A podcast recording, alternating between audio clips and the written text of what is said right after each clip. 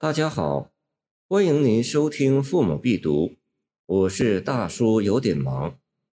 百忧集行，杜甫。一年十五心上孩，渐如黄犊走拂来。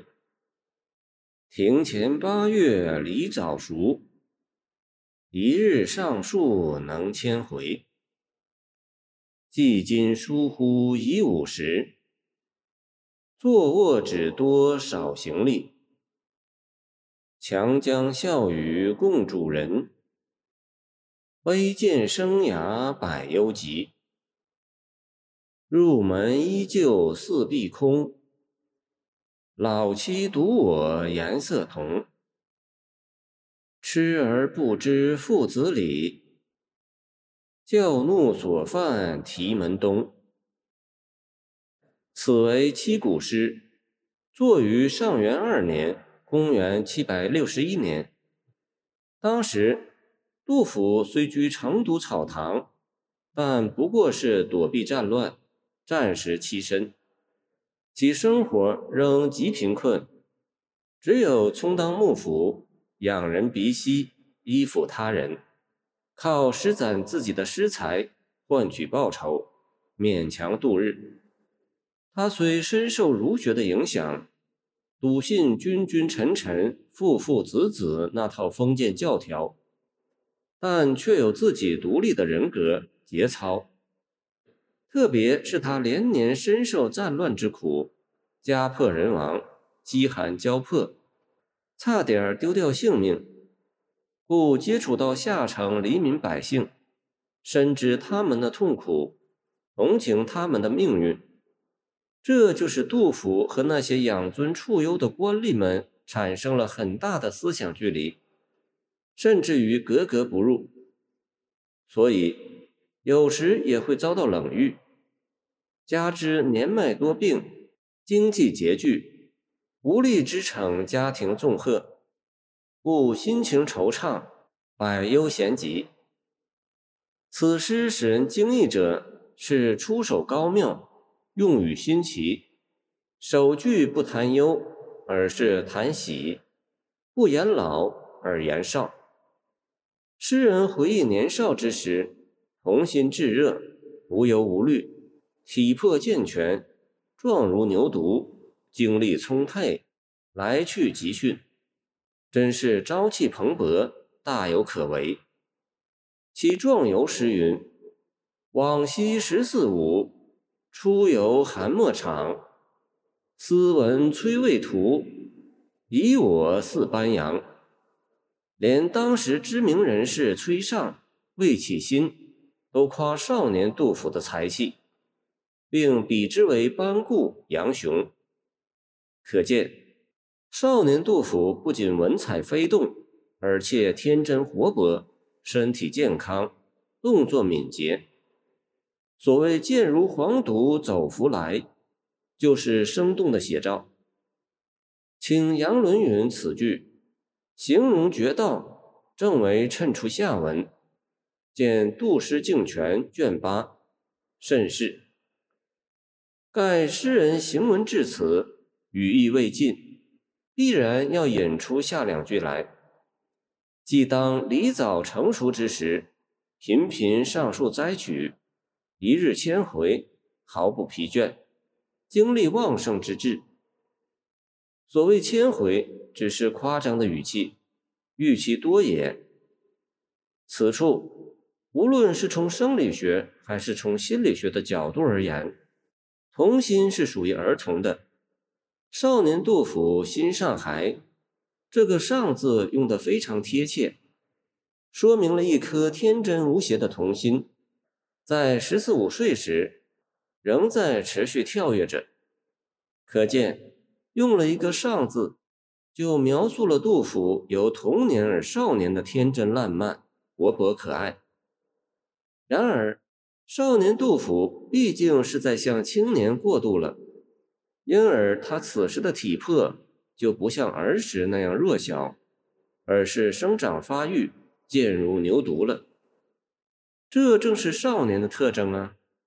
逐渐诗人遣词造句是极有分寸、十分恰当的，抓住、瞄准了少年的气质、性格特征，以跳动的笔触把他活灵活现的勾勒出来，而不是把一个孩子写得老气横秋、没有生气。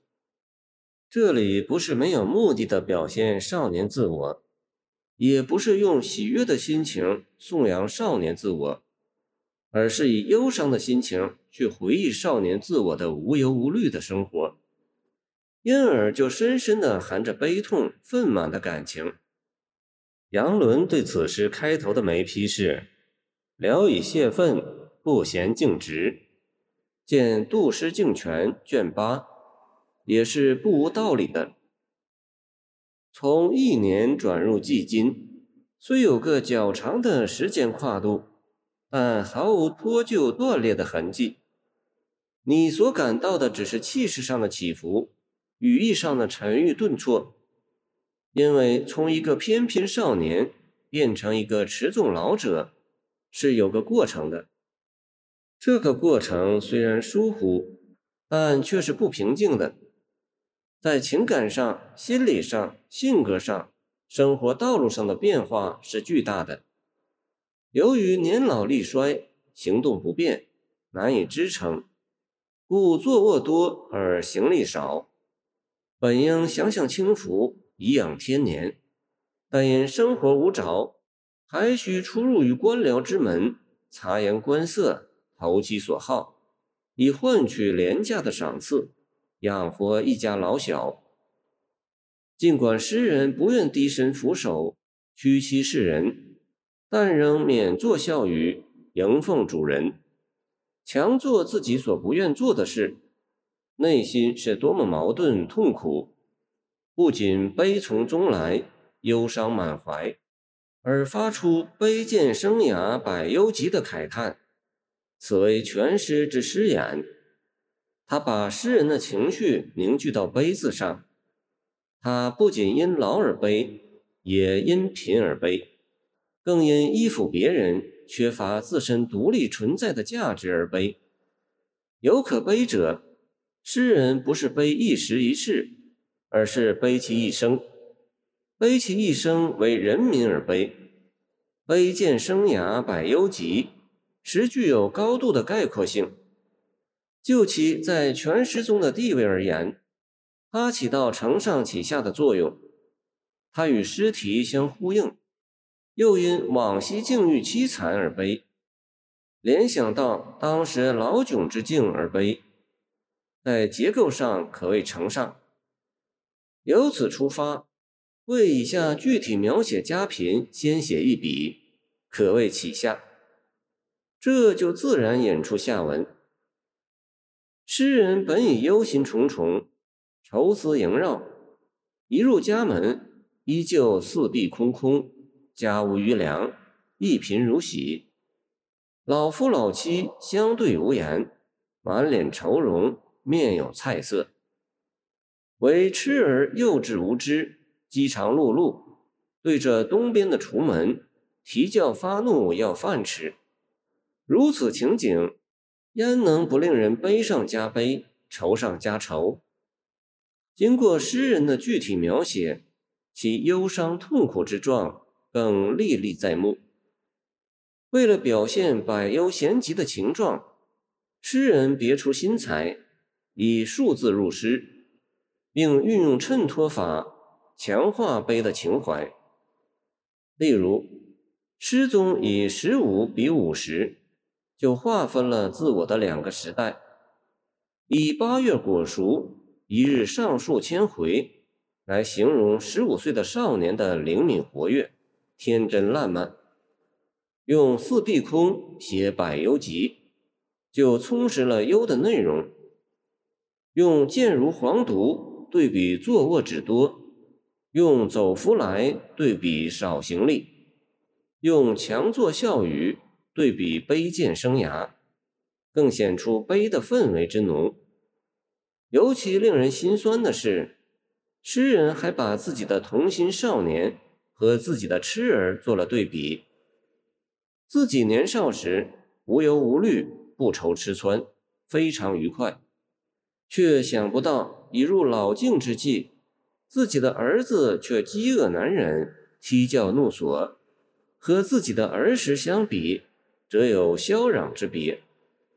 在诗人笔下，不仅如实的表现了自己的凄凉处境，而且逼真的写出了老妻痴儿的表情姿态，非常富于人情味。杜甫在《进雕赋表》中说自己的作品善于沉郁顿挫，这也表现在《百忧集行》中。他悲愤慷慨，郁结于中，沉郁苍凉。跳跃动荡，见清陈廷卓《白羽斋词话》卷一。诗人不幸的遭遇，亲身的体验，内心的痛楚，丰富的阅历，在诗中化为一股股情感流。他回旋激荡，飞船暗转，悲愤呼号，久久不息。谢谢您的收听，我的 QQ 号码幺七二。二九二二幺三零，欢迎您继续收听我们的后续节目。如果你喜欢我的作品，请关注我吧。